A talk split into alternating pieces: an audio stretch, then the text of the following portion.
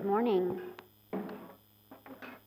Our sermon text this morning is Jeremiah 17, verses 1 through 10. You can find that on page 645 of your house Bible. If you don't have a Bible or if you know someone who needs one, please take the one you find in the chair in front of you. Jeremiah 17, 1 through 10, beginning on page 645. The sin of Judah is written with a pen of iron.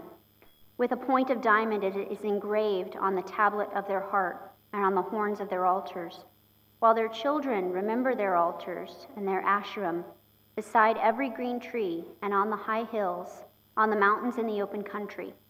Your wealth and all your treasures I will give for spoil as the price of your high places for sin throughout all your territory. You shall loosen your hand from your heritage that I gave to you and I will make you serve your enemies in a land that you do not know. For in my anger a fire is kindled that shall burn forever. Thus says the Lord Cursed is the man who trusts in man and makes flesh his strength, whose heart turns away from the Lord. He is like a shrub in the desert and shall not see any good come. He shall dwell in the parched places of the wilderness, in an uninhabited salt land.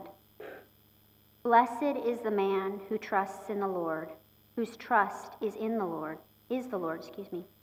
He is like a tree planted by water that sends out its roots by the stream and does not fear when heat comes, for its leaves remain green and is not anxious in the year of drought, for it does not cease to bear fruit. The heart is deceitful above all things and desperately wicked. Who can understand it?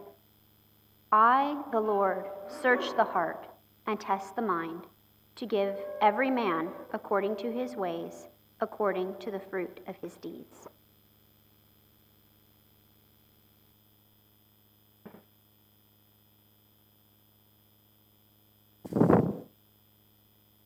Let's pray. God, thank you for this day and for this word which we need today. And we give you thanks and praise the chance to come and sing and be encouraged, for the chance to hear the gospel, and now to hear your word preached. And Father, you know all of us better than we know ourselves. You know our past, our present, our future. You know right now if we need encouragement to continue in faith, or if by the preaching of your word we might hear correction and guidance that might lead us to repent and you will help us by your word discern which. And we pray that it is so through this word, your word, and by the power of your Holy Spirit in our minds and in our own hearts. For your glory, God, for our joy, we love you. We pray this in Christ's name. Amen. Well, apparently, we are all anxious and need therapy. The Wall Street Journal reported last year Americans are anxious, and it is spurring big business as demand for therapy outpaces availability. From supplements to weighted stuffed animals and coloring books, companies, upstarts, and entrepreneurs are all rushing to fill the void.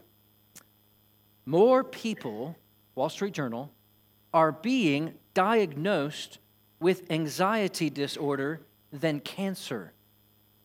To give you a sense of how much more anxious Americans are in recent federal survey, 27% of people report having symptoms of an anxiety disorder.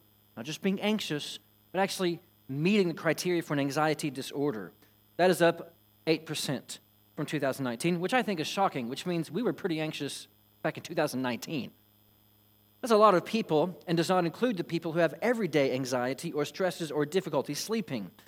American companies are rightly looking at this and thinking can we come up with solutions and charge consumers to calm down? Just to give you a sense of the things that are out there, there are wearable devices that send waves of vibrations to mimic the natural response to touch. So, medical devices to fit on your arm to feel like you are being touched that cost upwards of three to four hundred dollars. There are anti anxiety vitamin and supplement companies, many of them, according to the Wall Street Journal, owned by psychiatrist influencers. The bottles can be anywhere from 20 to $50. You have also some very low cost products, fidget widgets to play with in your hands, so those might just be a few bucks. There are apps like Headspace, which cost $70 a year, which seems cheap when compared with a therapist which could be 70 to $300 a session. You can just look around and see things are changing. Today's employers are often expected to provide insurance, which includes cover, coverage for mental health and offer generous absences for mental health issues. The number of medical doctors now is outnumbered by the number of mental health doctors in America. Needing therapy has so quickly gone from being taboo to being almost fashionable. Everyone keeps telling us that we are anxious. In some ways, I think as a pastor, I might have been doing that myself. Are we so anxious? And can we help people who are anxious? I love CCEF's statement. Restoring their purpose as an organization, CCEF, I encourage you to go there, many resources there. Their purpose in counseling is restoring Christ to counseling and counseling to the church. Restoring Christ to counseling and counseling to the church. So many resources to go there. I encourage you to do so. That's kind of what I want to do today. My aim is to restore God as the answer to anxiety. It's going to be important as you listen to the point I'm trying to make today. My aim is not only to comfort the anxious today, but to restore God as the answer to anxiety. You see the difference? My main goal is not only that you might leave encouraged in your anxiety or helped, to really nail down the conviction that God is and has the answer to anxiety. So, because that's my aim, I want to give you a few caveats really quickly this morning, as quickly as I can. First caveat you can expose psychology, which I will refer to very generally today, psychology's roots while acknowledging common grace. You can expose psychology's roots while acknowledging common grace. I want to expose today gross shortfalls in modern psychological therapy or theory and therapy practices in general. But be very careful. Here's my caveat that does not mean that all therapy is always bad for everyone. A soldier talking to a therapist after war is good. A child talking to a therapist when there's no one else at school is good. I'm saying that psychology is like knives and poison. Some theories and practices in psychology toward anxieties are like knives. They can kill or they can do a surgery to help heal. If it's good, it's definitely from God. But some practices and some theories in psychology are like poison, they're irredeemable. You cannot use them for good because they are poisonous in their nature. So that's caveat number one. You can expose the shortfalls of psychology while still acknowledging common graces. And try to have that tone today. Number two, street cred. I personally have a degree in psychology. I've taken graduate level courses on counseling. I've spent I don't know how many hours in counseling anxious people. I've even been anxious before. I've read a stack of books on psychology and counseling. But here's what I want to say about street cred in the world. I would say I probably have enough street cred, as it were, to impress some of you, some of you, but I know that I don't have enough to convince any of you about God.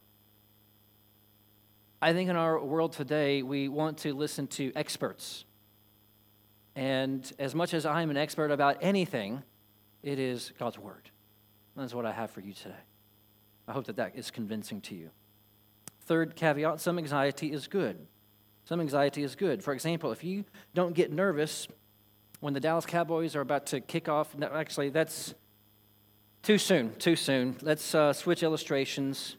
If you're getting married and you're about to say, I do, and you don't feel some butterflies and some anxiousness about what you're doing, I might be concerned that you don't understand what marriage is.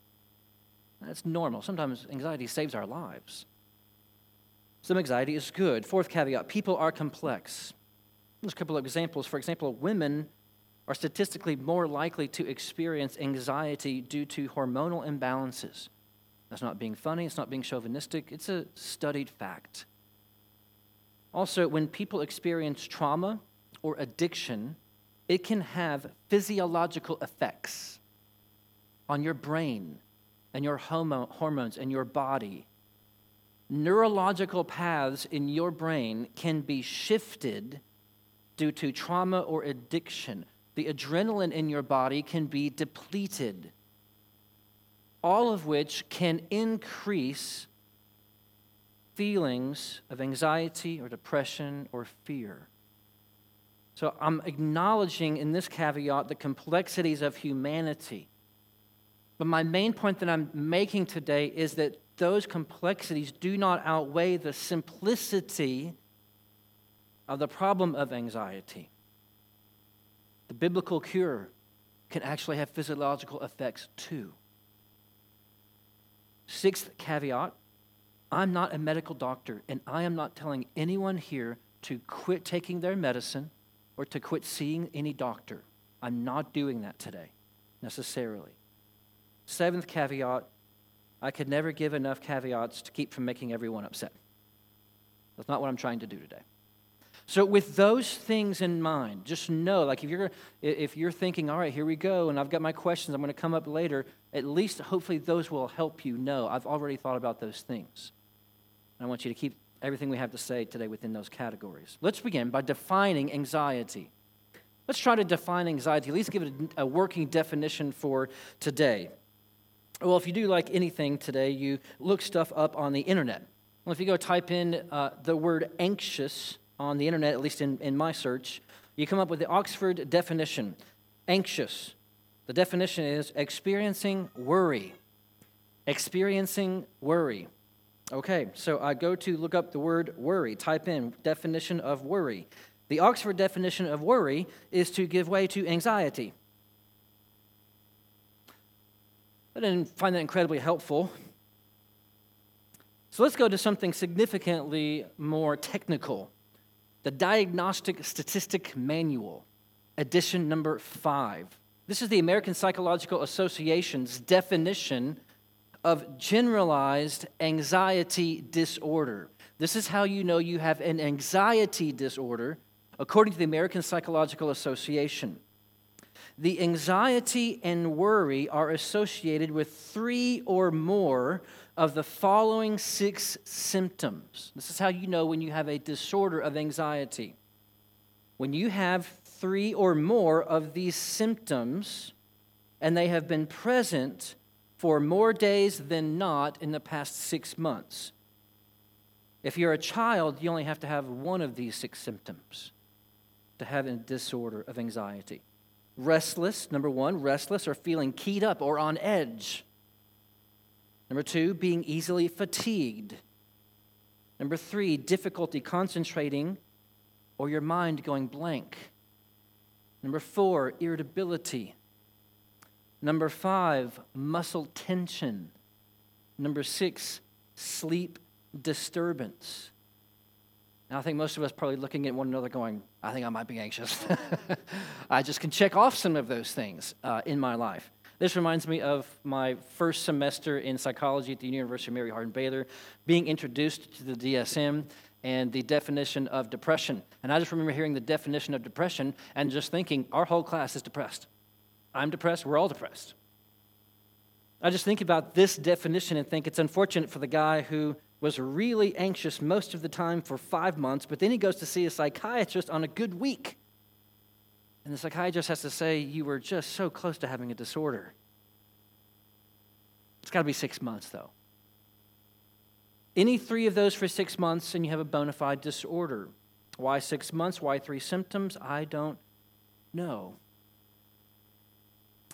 Here's a definition by a Dr. Paul Bloom, who I'll refer to a few different times this morning. He's the author of a book called Psych, which, when I asked my son to grab it for me last night, he did. He brought it to me, he held it out, and as I went to grab it, he said, Psych, and he pulled it away. Not the meaning of the book, but clever nonetheless. Paul Bloom is the professor of psychology at the University of Toronto and professor emeritus of psychology at the University of Yale, or Yale University. He defines general anxiety disorder the way I think would just be really helpful for us. He defines generalized anxiety disorder this way essentially, the problem of worrying about things all the time. I think that's how we think about anxiety.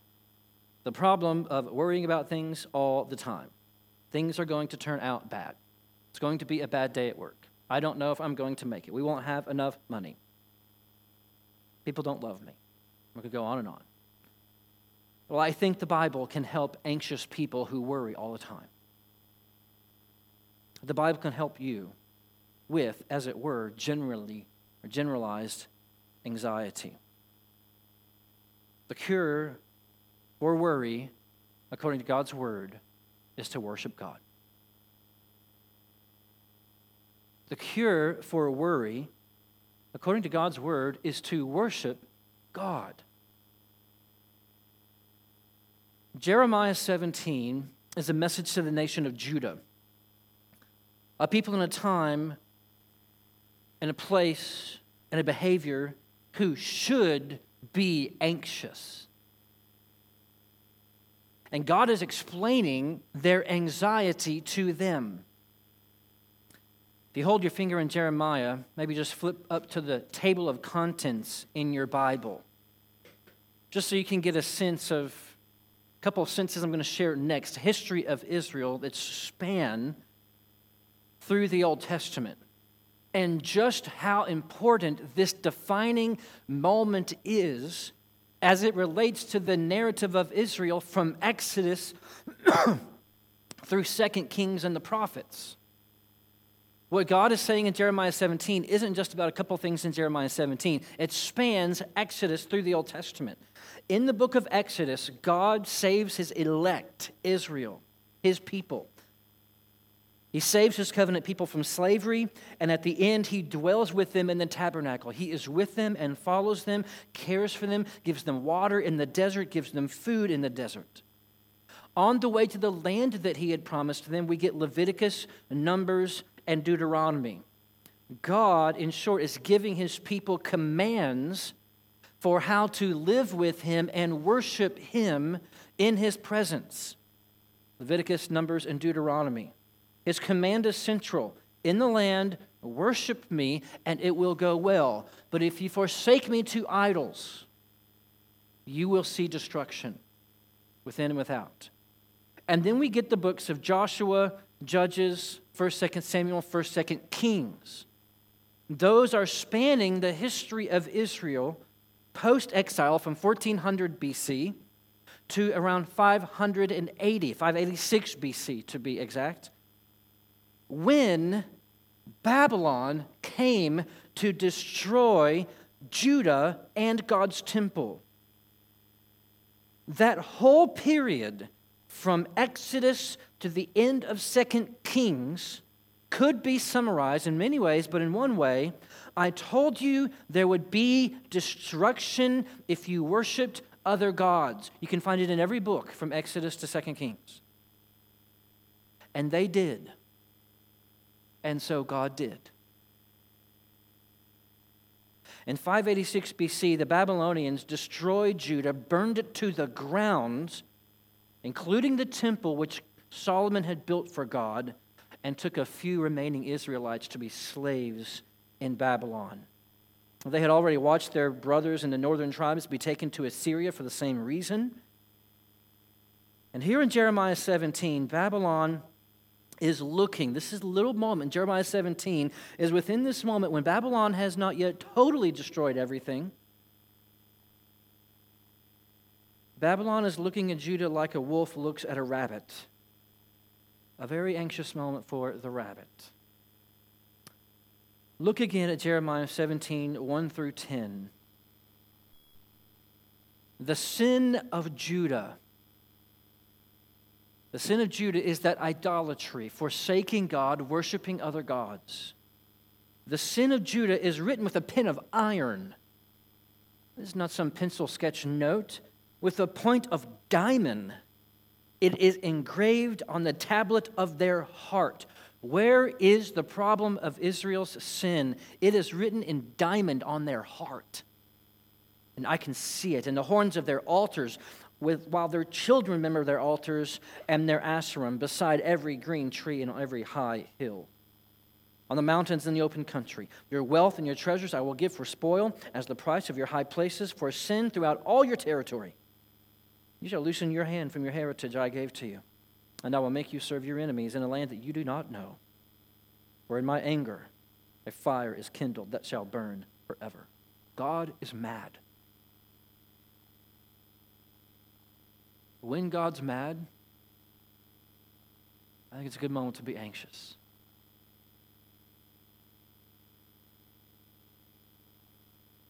Verse 5 Thus says the Lord. Here's the situation Cursed is the man who trusts in man and makes flesh his strength, whose heart turns away from the Lord. He is like a shrub in the desert and shall not see any good come. He shall dwell in the parched places of the wilderness, an inhabited, un, an uninhabited salt land. And blessed is the man who trusts in the Lord, whose trust is in the Lord. He is like a tree planted by water that sends out its roots by the stream and does not fear when heat comes, for its leaves remain green and he's not anxious in the year of drought, for it does not bear, cease to bear fruit. Do you see the dynamic between God's chosen people and their anxiety in the history of their nation? Troubled hearts, fearful worry. God is to the heart as water is to the tree. That's the illustration. God is to the heart as water is to the tree. And anxiety comes from the heart like the desert makes a shrub. The words that come from God's mouth to his people when they rejected him were that you're doomed if you do that. That is cursed. You trust in mankind in the way that you are supposed to trust God. That is a general cursed direction. God is explaining what he has been explaining since the Garden of Eden. And still today, that there are two ways to live your life. Two. One, trust in mankind and be anxious like a shrub in the desert. That's one choice. Have you seen that shrub maybe in a picture or in real life, all dried up, dusty, isolated, not even thirsty anymore? It's given up, cursed. Wind doesn't even blow it around because it doesn't have any, doesn't have any leaves to pick up the, the breeze. A shrub in the desert. No good comes. Rain clouds come, but rain clouds come always over there, just over the horizon. And that is what the man is himself like. The man who trusts in man is like that. Not just his circumstances, the man is like the shrub himself. The other choice, the other way to live, is to trust God and not be anxious like a tree by the river. That's the other way to live. The one who trusts the Lord is like a tree growing and growing with green leaves and a sturdy trunk, and it's always drinking and drinking from the river. And when there's a drought, when circumstances want to kill it and dry up, no worries. No worries. Not anxious. I've got a river. I'm, I'm right by a river. So I don't stop bearing fruit. When the dry season happens out there, I pray for it all the time because my river is right here and it never goes away. That is what the man himself is like who puts his trust in God. He is himself like that tree, not his circumstances, himself. What does it say there in verse 8? He will not be anxious. God is diagnosing their temporal moment of anxiety in Israel with timeless truth. God is diagnosing their temporal moment of anxiety with timeless truth. That anxiety that we feel is the anxiety that they feel, which is the anxiety that Adam and Eve felt in their shame. The cure for worry is worship. Worship. Why are you so worried? Why are we so anxious? Why is our heart so shaky? It is because we have not fixed our heart on God in awe filled worship, which would make us like a plant by a never ceasing river. And I want to show you how God gives a better diagnosis and cure than the world. God gives a better diagnosis and cure than the world. You might go to a car mechanic or a doctor. They're going to look around at things. They're, you go to them, you're going to give them some money so that they will make a diagnosis. They'll come back to you. I looked at your car. I checked it out. It's bad. You're going to owe me a lot of money. My diagnosis, based on the sounds that you tried to make a moment ago, is this, and it's going to cost you a billion dollars. Well, you might look for a second opinion if that, if that were the price tag. And here's what I want to say. If all you have, if you're here today and all you have as help for anxiety is the world's modern psychology and therapy, I want to give you a second opinion. Or maybe actually the first opinion. What the world is offering today, which I will summarize generally in broad strokes, and remember my caveats. What the world is offering today in modern psychology is the grandchild of the Enlightenment. Let me give you some background here some historical context for our day. The Enlightenment was a period in which the dominant thought about the world shifted from God and spiritual to atheistic and material, from religious to scientific. And that movement is the work of a man named Carl Linnaeus. In his 1750s work on taxonomy of the animal kingdom, Linnaeus, as part of the Enlightenment, as extension of the Enlightenment, was the first to list humans in the taxonomy of the animal kingdom. Before that, predominantly, man thought there are animals and there are men. There are animals and there are women. But Linnaeus said there are I don't know what his term would be actually, species or whatever. And man is included as part of the animal kingdom. We're, we are just the same. Well, just over 100 years later, Charles Darwin was holding this book in his hand when he was looking at the world. Modern psychology, as we know it, has different roots than science does, for example. Where many early and bright scientists were Christians, the field of modern psychology has its roots in post Enlightenment humanistic materialism. This is not my opinion. This is history. This is where our predominantly therapeutic psychological practices come from historically. Where the Enlightenment said, There is no God, we are only material Psychology picked its head up and said, okay, then, we had better come up with some new solutions to our disorders. Freud was the first to study the subconscious in an impactful way, at least. And he came to suggest that through the therapy known as, by some as the talking cure, we must discover buried trauma and lusts, sexual desire, which are buried deep down, which you don't know are actually driving you. Why are you so worried? Why are you so anxious or depressed or schizophrenic for that matter? There are subconscious traumas that you are dealing with. You might have a split personality or dissociative disorder, as we call it today, to try to hide those things.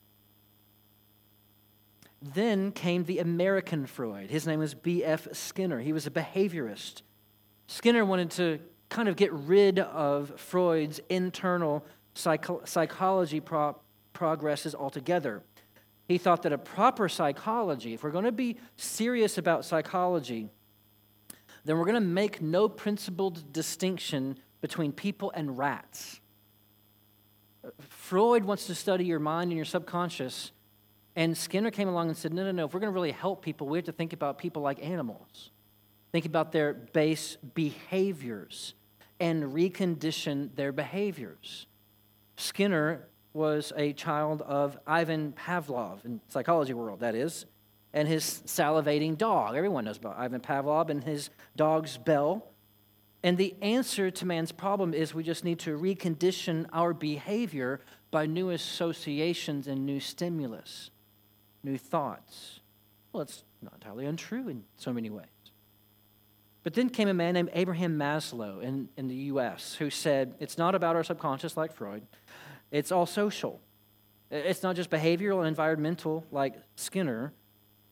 Really, to over summarize, you need friends. So maybe you folks who are older in the room can remember Abraham Maslow's hierarchy of needs. This is from Abraham Maslow, the president of the American Psychological Association in the 60s. Maslow believed if you have physical needs and they're met, that that's the bottom of his pyramid.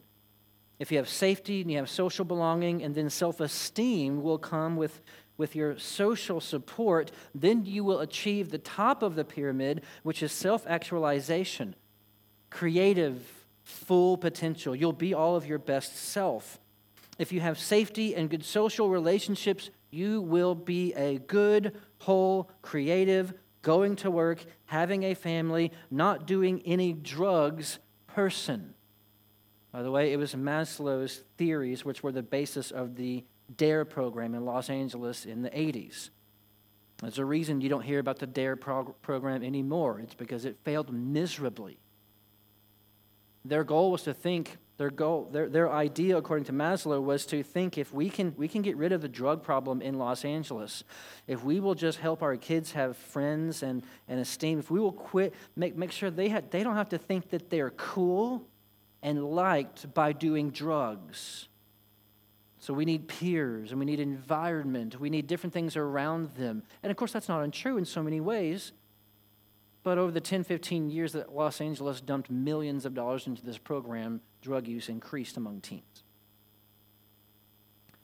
So, whether you think we solve man's problems through the subconscious, our behavior, our social interactions, all those are post Enlightenment theories which are trying to save man from his disorders from a godless worldview born in the Enlightenment. Abraham Maslow summed up psychology's entire post Enlightenment answer to man's problem in a speech at the University of Nebraska in 1955. He was invited to speak at a prestigious symposium on psychology, and he used the occasion to share his conviction that the pursuit of, quote, pure, cold truth for its own sake is no longer enough. He aspired to find ways to use his knowledge of psychology for the improvement of humanity showing people how to, quote, be peaceful, courageous, and just, unquote. He opined, I sometimes think that the world will be saved by psychologists or it will not be saved at all. Psychology as a field, generally with broad strokes historically, hear me, remember my caveats, is the post Enlightenment answer for how to fix what is wrong with us since we don't believe in God anymore. When we abandon God, how do we fix our anxiety and our problems? Freud said we've got to get into the subconscious trauma. Well, it's not all wrong. Skinner thought the problem was classical behavioral conditioning. well, there's actually some truth. Some of this practice could be helpful today. Maslow thought you just need a friend. Well, this is, this is true too.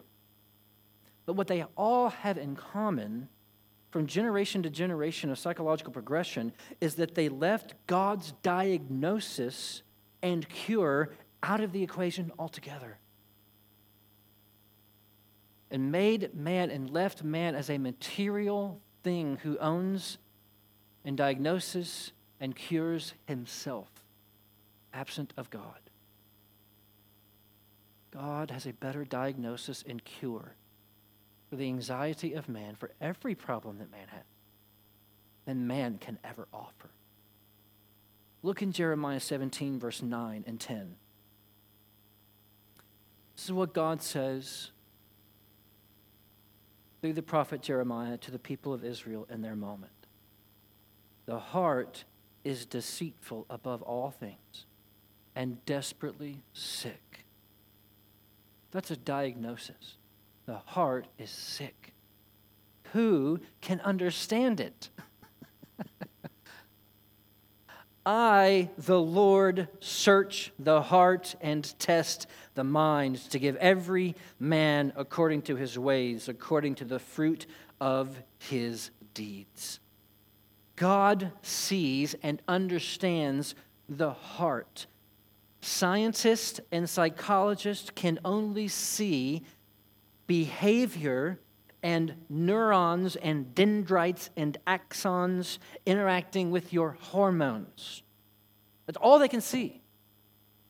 They can debate, and they are debating still today, which gland or organ or part of the physical body, maybe it's the pituitary gland or the part of the brain, which actually connects the material to the person, or if there even is such thing as a person. I want you to know God sees our heart like an MRI with contrast. Verse 9 is the question who can understand the heart? Answer verse, verse 10 I, the Lord, search the heart and test the mind. God's a better psychologist and a better scientist than any man could ever be. He searches the heart, He tests the mind. God understands your heart. At the very beginning of this chapter, God said, Listen, here's the whole problem. Your sin is written on your heart. It's not just that you have been behaving in some bad ways, Israel. I know the problem is not just that you have been going to the wrong temple. Your sin, Judah, is engraved by a diamond tipped pin on your heart, and I see it, and your sick heart is the problem. That's why you're so anxious. I see your heart, and I understand it. God diagnoses the heart. Whether you are a psychologist or a pastor or a football coach or a spouse or a parents, it doesn't matter. We're all trying to always diagnose the heart. We're, we're all little baby, infant, want to be psychologists. Anytime you look at someone else and say, I know why you did that. Oh, really? You're a psycho- psychological doctor, are you? Oh, now you know. You, you, now you know men's hearts. Oh, we want to assign motives to hearts all the time. Sometimes we even try to do our own. Sometimes we try to defend our own hearts. You don't even know why I did that. You don't know why I did that. I actually had good motives. I have, I have a good heart. Oh, God says the heart is so deceptive. It's deceitful. It's always hiding. It's sly. It's difficult to understand. Who can understand it? And we should try to understand our heart. We should try to understand others' hearts but God does not need a second opinion about the heart of man. Notice that God is not just speaking in terms of Israel, He responds to the situation of Israel with eternal truths, constant truths about man, about the heart itself. It's not just that your heart is bad things, the problem is the heart is sick itself all the time because of sin since Adam and Eve. It's beyond understanding. This is part of God's point to Israel. The heart cannot be understood by you like it can by me. Honest and studied students of the mind, for example, will be humble and admit that we don't know much about the motivations of the mind and the heart and where they come from. Paul Bloom, for example, again, the professor of psychology at Toronto, says at the beginning of the book the mysteries of space and time turn out to be easier for our minds to grasp than those of the consciousness and choice. We can understand black holes 10,000 galaxies away better than we can understand our own minds and choices. Professor of the University of Toronto in psychology. What's at stake in our world today, in our study of the person, is the ancient truth and timeless truth that God knows the heart better than man. Some theories and practices picked up by psychology are borrowing from God and they are good like knives. They can do really, really good things and actually, really, truly help people. But if a theory or a practice says, no, no, no, no, no, the, the fundamental problem is something other than God and his diagnosis of the heart, in broad terms, something man made up, something the Enlightenment produced, and it's more practical, it's better, helpful for God, it has a better understanding of man than God, be careful, that's poison. It's a poison tipped knife. Who can understand the heart? I, the Lord, search the heart and test the mind. How is God the gospel for the anxious? Three ways God is the gospel for the anxious. Number one, God is sovereign. Anxiety is worry about the future, and Isaiah 46:10 says, God has made known the end from the beginning. Just a few chapters later, in the book of Jeremiah, you have this great debate between two prophets the true prophet Jeremiah and the false prophet Hananiah. Jeremiah says, We're going to go into captivity for 70 years. Hananiah says, No, God's not that mad. It's just going to be a couple of years and then we'll come home. Jeremiah is proved to be the true prophet when Hananiah dies next year. Part of the sovereignty of God is that he knows the future. And the definition of anxiety is worry about the future. We're just worried all the time about what's going to happen.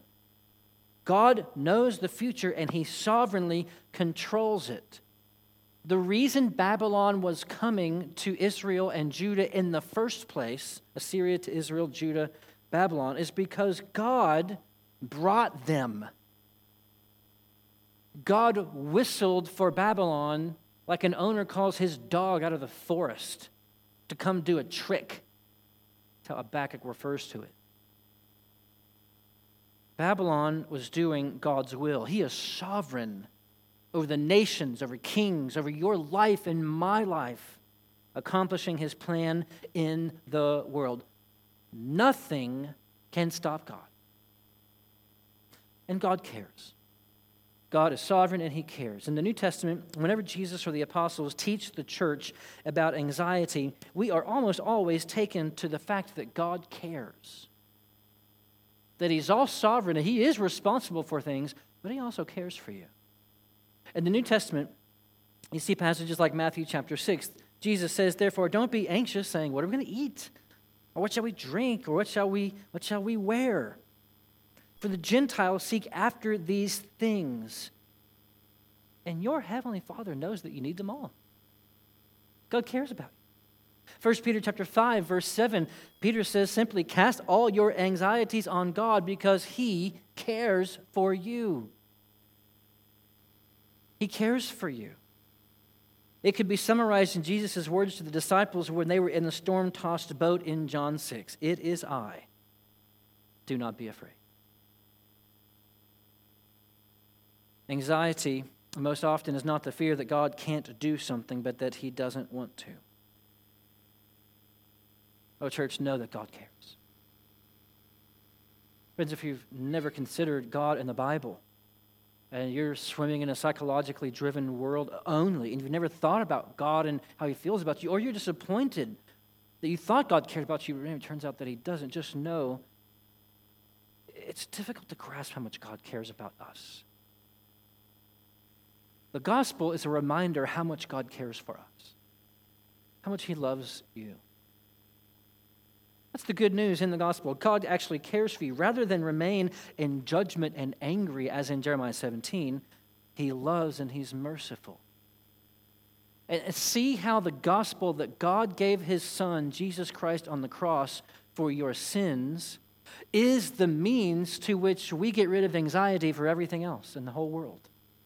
The gospel itself.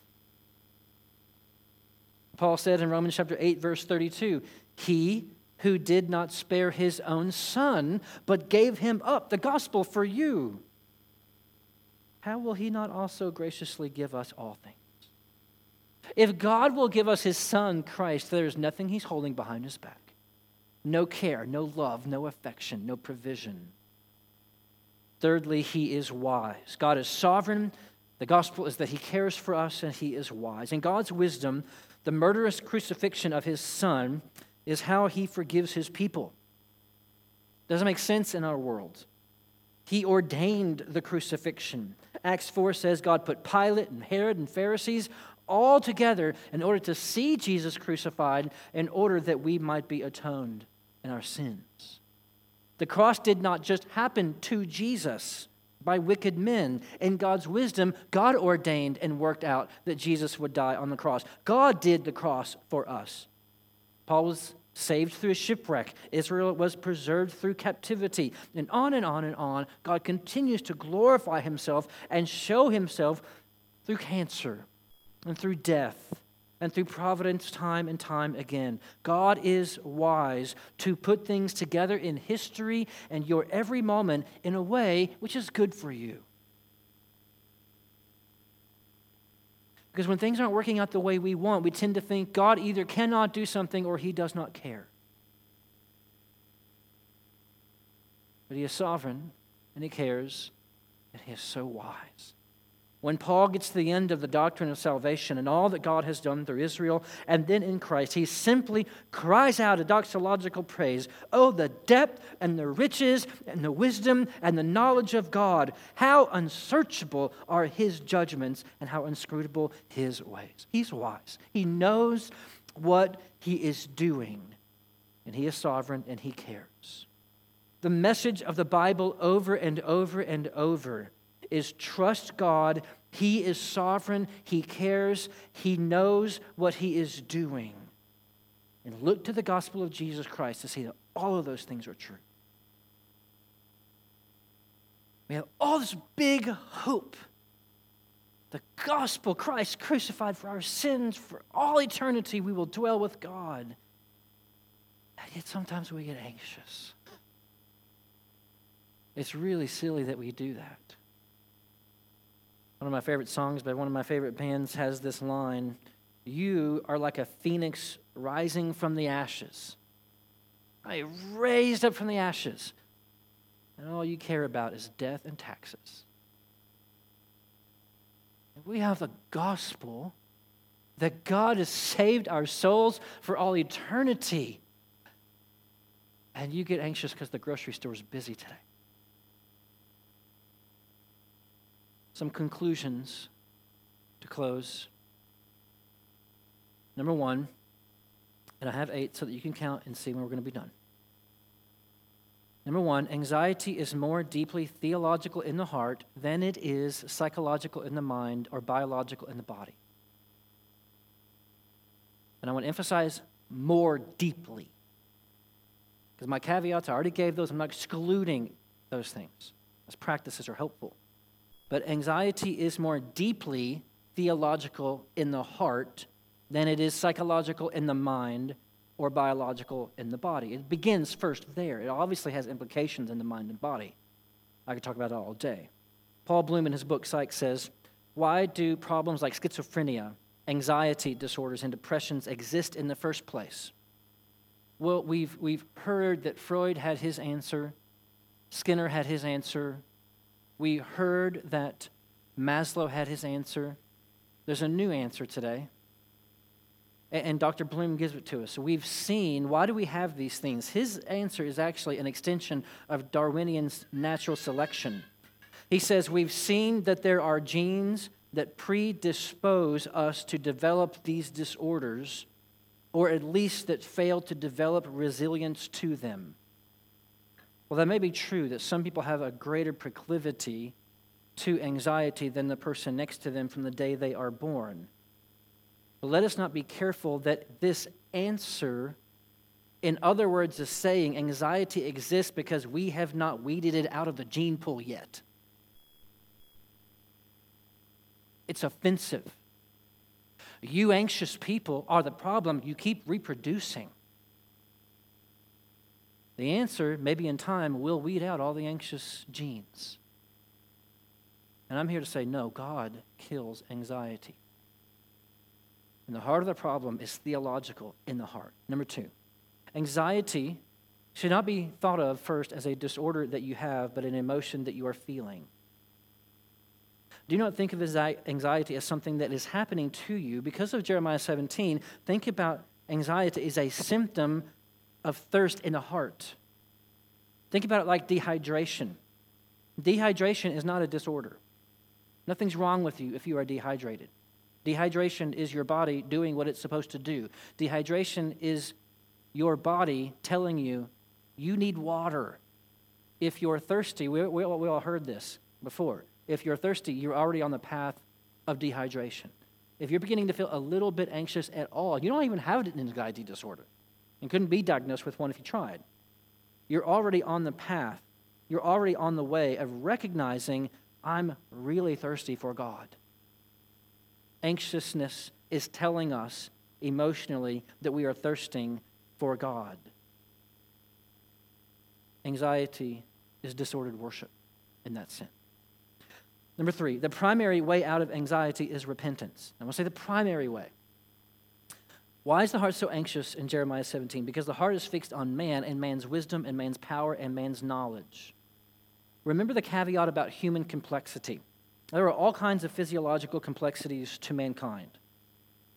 And if we're going to really deal with anxiety as a, as a whole person, we have to entertain all of those in various different ways.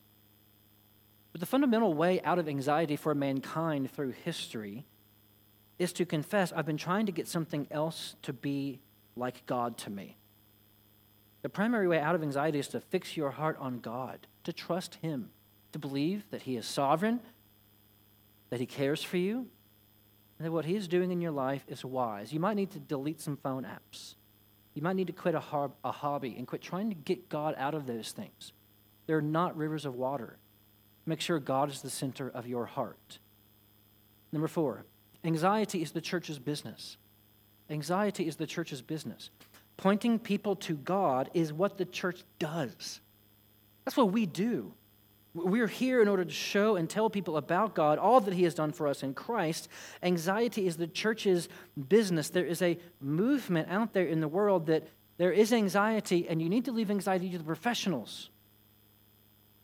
Well, let me be very clear. There, I probably should have added this caveat somewhere. See, see, you just can't do enough caveats. There are times when you should go to the doctor, and there are times when you might need to go to all different kinds of doctors about different things. But we should not throw out the baby with the psychological bathwater, so to speak. As a church, we are here to help one another with disordered worship, which creates anxiety. As a church, we are taking each other and new people from being shrubs to trees by rivers of living water. Our invitation as a church is to come learn God in His Word. Come learn the gospel that God cares for you. Come experience the love of God in our church to one another. The church brings people to God who can come and see Him and have their hearts calmed. No professional can replace the people of God. Let's say we should never go to professionals. But anxiety is the church's business. Number five. Number five, get therapy from your church. Get therapy from your church. I'm not going to spend any more time on caveats. But before you Google online Christian therapist, or or try to find a therapist in your area, or, or call the, the HR department at your work. I want to encourage you to call a brother or sister in the church and say, I am very anxious. I need to talk to someone. Call your pastor and say, I am having a really hard time. Let's read about God together. Let's go for a walk together. Let's pray together. Friends, it should not be a first instinct for us to pay $100 to talk to a stranger when our brothers and sisters have been bought by Christ's blood and can give us worship toward God. The church is here for one another. So make sure that you're getting therapy from your church. Number six, listen to each other. As you seek to care for each other, listen to each other. Proverbs 20, verse 5 says, The purpose in a man's heart is like deep water, but a man of understanding can draw it out. What's going on down in your heart? It's hard to know. Only God can ultimately know. If 200 years of psychologists haven't figured out how the heart is going to be like God, then don't pretend that you're going to figure it out in five minutes. What's going on in person across from you? Listen and let the heart come out when we're caring for others. I think it's one of the things I'm most thankful for in my wife, Colette. She's a really good question asker. And she's taught me how to ask questions and listen actively. In fact, we had a, we had a date night on, on Thursday. I've been telling people we went parking because we just went and sat in Target parking lot for an hour. And she probably listened to me for about 50 minutes. It's a long time. A long time. Listen. The number one review subject when people review their counselors on betterhelp.com is so and so is a really good listener. You don't have to pay anybody $100 to listen to you. Go to the church directory and call anybody. Number seven, daily quench the thirst of anxiety in the rhythms of the word. Daily quench the thirst of anxiety in the rhythms of the word. Walking in the rhythms of the word in your life are like planting your life by the river of worshiping God. This is why daily Bible reading and daily discipleship and regular gathering with the church and singing and preaching and praying are so important. Not because they are a rule, and if you don't follow them, God's going to be really mad that you broke the law. That's not the only reason. The, the reason is this is the river. Plant your life in it. Go to your life group, read your Bible, pray, keep making church your priority to gather here because this, as we look at God together, is how we connect to the river.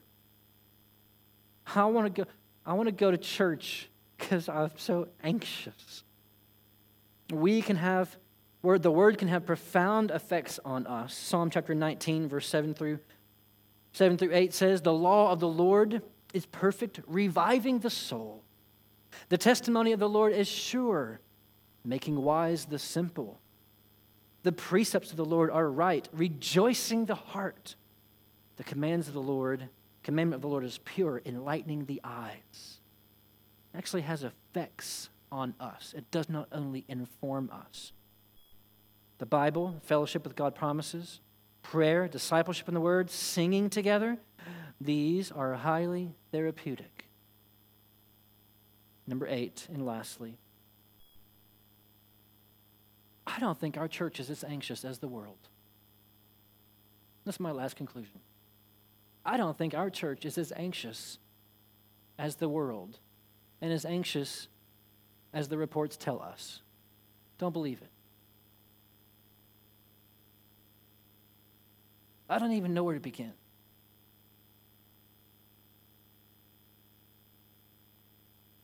As I look at it and see pregnancies that have been lost, marriages on the rocks, loved ones lost, singleness, dating, engagement, marriage, divorce, caring for your elderly parents, being an elderly parent. Getting news that you might get laid off, getting laid off, switching jobs, moving, rebellious teenagers. Could we not just go on and on? You know, I, I just continue to be so proud of this church for so many ways that we are not as anxious as the world. I don't think. Don't believe that. And I think it's because there are so many who love the Lord, who do what Psalm 56, verse 3 through 4 says. When I am afraid, I put my trust in you, in God, whose word I praise. In God I trust. I shall not be afraid. What can flesh do to me?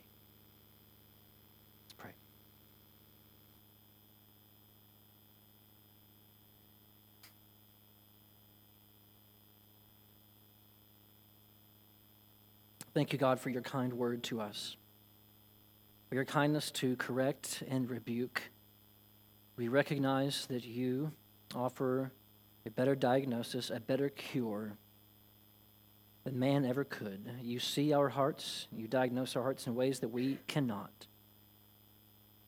And Father, while there are so many complexities about our minds and our hearts, and so many various kinds of help in the church and without, you just help us anchor it deep, deep down.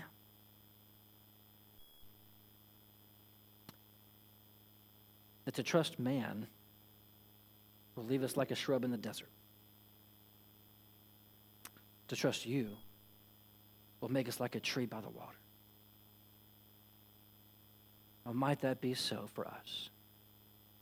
Father, this week might you draw us in fresh ways to come to the river of worship to you and be encouraged and let it wash away every anxiety.